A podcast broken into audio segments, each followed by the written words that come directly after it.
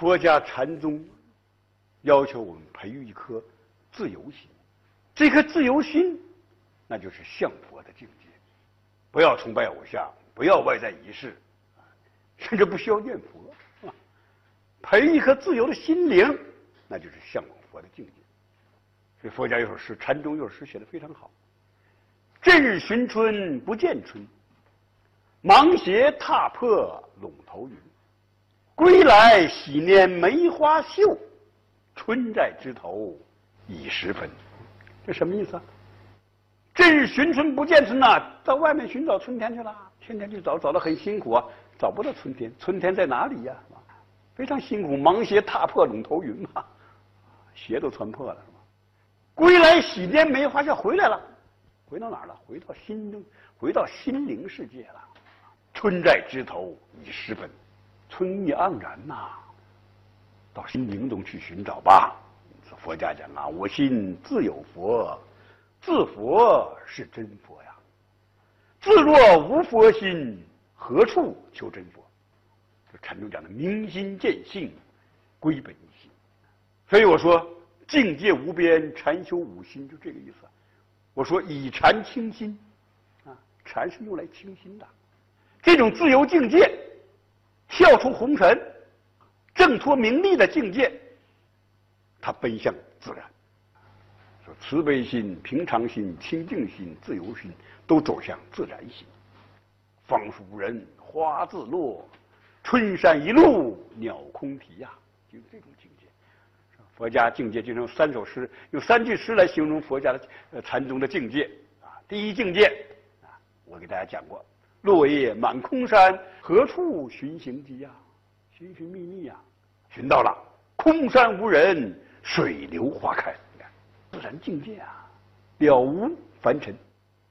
最后进入最高境界，就是万古长空，一朝风月，那种刹那永恒的境界。佛家最高境界是自然境界。李敖拜访药山禅师，写了一首非常有名的诗，啊，什么诗？大家看，练得身形似鹤形，千足松下两寒经。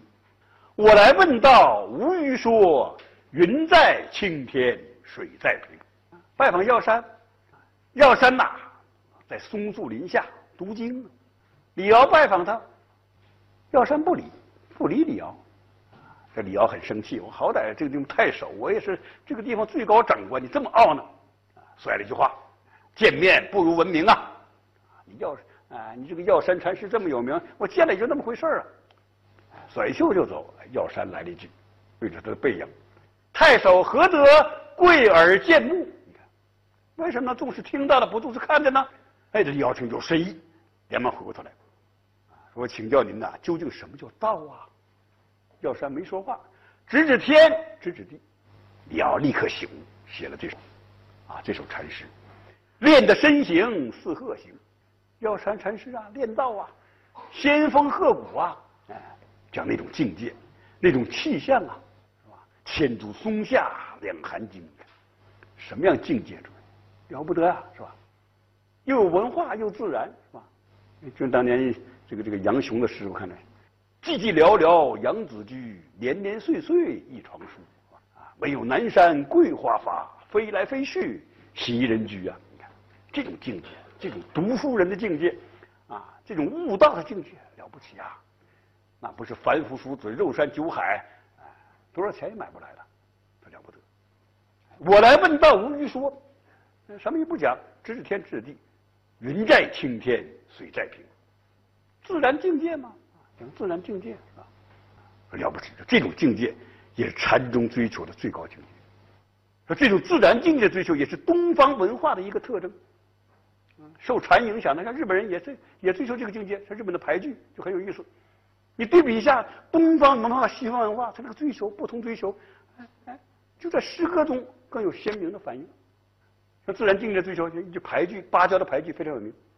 什么牌剧呢？大家看。晨光啊，牵牛花把井边小桶缠住了，我借水。过去打水怎么打？大家知道是吧？到井边吗？啊，带着自己家的桶到了井边，那有公共用的桶啊，是吧？嗯，用那个桶把井里的水淘上来，然后倒到自己家桶里去。啊，但这位到井边一看，哎呀，早晨呐，晨光微曦的时候，到井边打水一看，哎呀，这井边小桶啊，被牵牛花生长的藤蔓给缠住了。他如果想打水，就得把牵牛花藤蔓扯断了，是吧？扯断了，用这个桶来打水，他舍不得。这是自然的生意啊，我舍不得破坏它吧？怎么办？我得借水。你看，晨光啊，牵牛花把井边小桶缠住了，我借水。什么境界？如果我们今天的人都有这种境界，那还有生态污，还有生态危机吗？还有环境污染吗？还有臭氧层空洞吗？啊，还有地球升温吗？没有了，这境界了不得呀！今天值得我们反思。你看这个中西对比很有意思。同样谈花，同样歌咏花，你看东方人怎么写？还是芭蕉的一首诗：当我细细看啊，一棵荠花开在。篱墙边，你看，一朵花开在那儿，原原本本的观赏它，我绝对不去动它，是吧？自然的本来面目，哎，这是东方人追求的美。哎，你看西方人写这个花，丹迪生英国诗人，他也写一首关于花的诗，他怎么写？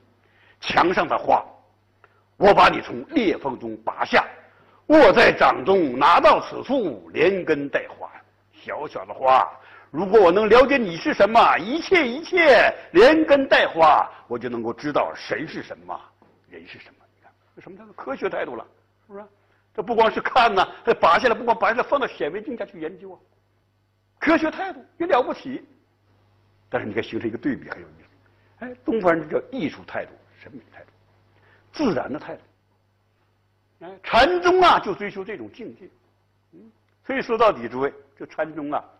就像李泽厚先生所说，中国人体现在禅宗中的宗教情怀，不必出家也能成佛，不必苦修苦练啊，不必自我牺牲也能成佛啊。这成佛就是不成佛，培养一颗自由的、超越的心灵境界，这就成了佛。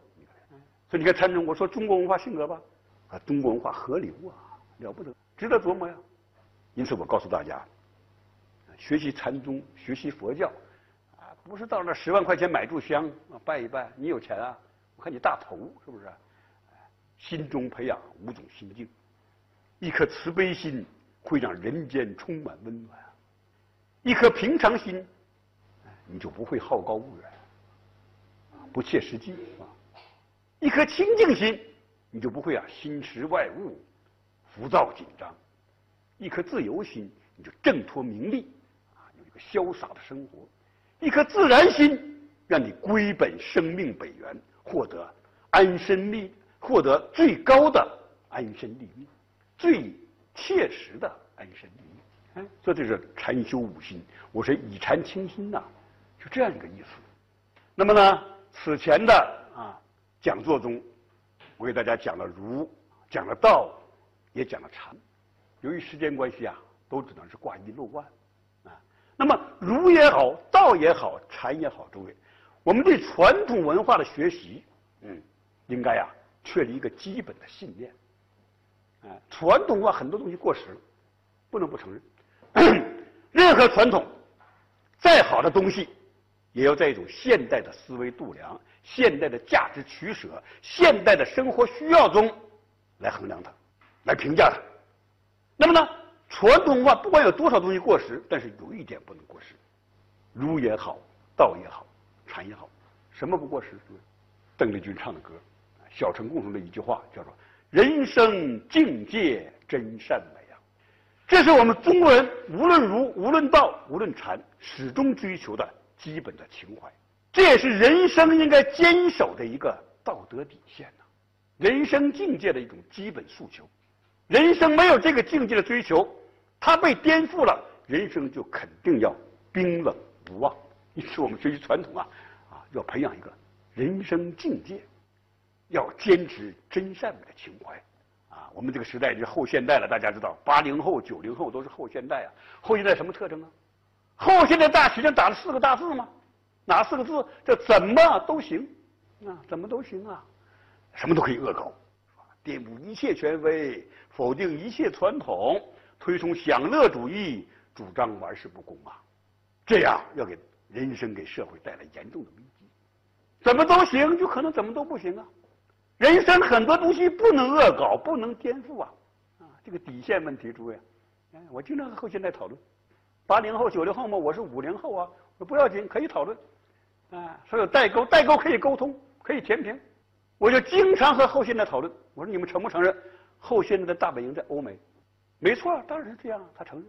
我说你承不承认美国大片儿是后现代作品的典型代表？没错，是这样。哎，我就和你们谈美国大片儿。如说你看《泰坦尼克号》，啊，我说你看《泰坦尼克号》大片吧，《泰坦尼克号》结尾是什么？结尾是那个小伙子把自己心爱的姑娘拖上水面，他现身了，回归温情和挚爱啊！中世纪才有的浪漫爱情是吧？真善美，拯救大兵瑞恩，英雄主义，人格力量，生命尊严，什么阿凡达，什么哈利波特，都是真善美和假恶丑的对立，都是光明和黑暗，天使和魔鬼的冲突。真善美的一面要赢的，是不是？这信念不能变呢？啊，甚至很多人就颠覆这个东西啊，让秦桧站起来，让岳飞跪下去，这话都说出来了，这不死尽天良吗？这颠覆道德底线呐，诸位啊，不能颠覆的。有人想颠覆，这颠覆就造成人生的晦暗。哎，当年庄子想颠覆，啊，当年庄子啊，啊，因为没有时间，我还没有谈到他。庄子也是道家非常重要的代表。庄子曾经做了一个梦，啊，梦见什么诸位啊？哎，梦见自己变成一只蝴蝶，在那梦里边翩翩起舞。自由自在，无拘无束，是吧？哎，也不小心前面带刺的玫瑰，是吧？早晨做梦容易醒啊，哎，突然醒了，醒了就发生了迷惑，什么迷惑呢？到底庄周是我的真身呢，还是蝴蝶是我的真身？到底是庄周做梦变成了蝴蝶，还是蝴蝶做梦变成了庄周啊？发生这么个迷惑，他为什么发生这个迷惑？他用这个梦要讲一个道理，讲什么道理？讲万物一体。人为什么烦恼？人为什么痛苦？就在于啊，你把人和物的区别，人和我的区别看得太重了。你把人和物的区别看得太重，你就争腥逐臭、贪得无厌嘛，是吧？你把人和我的区别看得太重，哎，你就勾心斗角、尔虞我诈嘛。那小孩子两岁、两岁、三岁小孩子没这个分别，哎，没这个分别，他就没这个烦恼。你看，骑个小竹竿，骑个小罩子当马骑，一骑骑半天，是吧？啊，真的把他当做马。小孩就这么天真，大人呐，学习小孩子，去掉分别心。万物一体呀，这个有没有道理？诸位，有点道理啊。或者大粉丝李白讲嘛，是吧？庄周梦蝴蝶，蝴蝶变庄周，一体更变异，万事良悠悠啊。嗯，非常好，有道理。但是呢，庄周有这个梦啊，他宣传相对主义，这就有问题了。什么相对主义啊？真就是假，善就是恶，美就是丑啊。这个底线不能颠覆啊，颠覆就出问题啊。哎，我们不妨和庄子对话，和他讨论这个问题。你看，我不妨问一下庄子。说庄子，你为什么梦见的是一只蝴蝶啊？你为什么梦见的不是一只蟑螂啊？如果你梦见的是一只蟑螂，你醒来还有兴致问吗？这蟑螂是我呀，庄周是我是吧？没有兴致问了，是吧？啊，我们还可以进一步追问，追问什么？为什么历朝历代、古今中外都把蝴蝶作为美丽的形象大使？哎，大家知道庄生梦蝶之后，有梁山伯与祝英台，一对青年男女啊，爱情悲剧，殉葬啊，殉情而死，合葬了，合葬了，坟墓里要画出一双蝴蝶来，是吧？象征着他们美丽的爱情，令人心碎，也令人呐产生一点慰安，是吧？梁祝化蝶，中国人歌颂蝴蝶，那西方人得歌颂蝴蝶啊。意大利歌剧大师普契尼，大家知道吧？普契尼的代表作是什么？蝴蝶夫人，你看也得歌颂。古人歌颂蝴蝶，今人也得歌颂蝴蝶。你看流行歌曲得唱蝴蝶啊，思念大家都知道，毛阿敏唱的是吧？哎，那句歌词一开始，你看你从哪里来，我的朋友，好像一只蝴蝶飞进我的窗口，是吧？庞龙都得唱两只蝴蝶，亲爱的，你慢慢飞，是吧？那思念不能这么唱，嗯，你从哪里来，我的朋友，好像一只跳蚤跳进我的窗口。这就麻烦了，是吧？哎，旁边更上两只蟑螂，亲爱的，你慢慢爬，那就煞风景，不能这么唱。为什么？诸位，有蝴蝶这种美丽的形式，代表了一种超越时代的永恒，真善美的永恒啊！那当然，我这样讲不是说说历朝任何时代审美符号、审美形式都得一样啊。时代不同了，啊，不同时代包括不同民族审美符号、审美形式都可能有差异，但是真善美的底蕴不能变。三千年前我们怎么唱情歌？大家知道，中国第一部诗歌总集《诗经》中第一首诗啊，那就是情诗啊。说我们中华民族真是个多情的民族，是吧？哪首情诗大家都知道？关关雎鸠，在河之洲。窈窕淑女，君子好逑。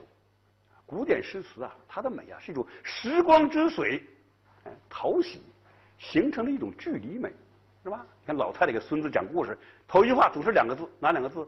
从前呐！你看，从前两个字，立刻把你带入童话境界，时光距离，啊，美要追求距离，呃，美要有距离，要有新鲜感。啊，那么关关雎鸠也如此啊！你看那个音节啊，那个似懂非懂的语言呐，哎，这像渺远的古代啊，形成这样一种美。说任何古典诗词，你翻译成现代语言，那立刻就不美了，立刻就丧失韵味了。就关关雎鸠，咱们怎么把咱们把它翻译一下？咱们稍微恶搞一点，是吧？关关关关叫的鸟啊，就在那河滩上啊，那个魔鬼身材的姑娘啊，我一定得把你搞到手，谁给你发表？没人给你发表是吧？哎。蒹葭苍苍，白露为霜。所谓伊人，在水一方，多美啊！被点化成今天的诗歌意境，是在这吧？我像这鱼儿在你的荷塘，是吧？只为和你守候那皎白月光。游过了四季，荷花依然香。什么时候满在水中央？游过了四季，荷花依然香。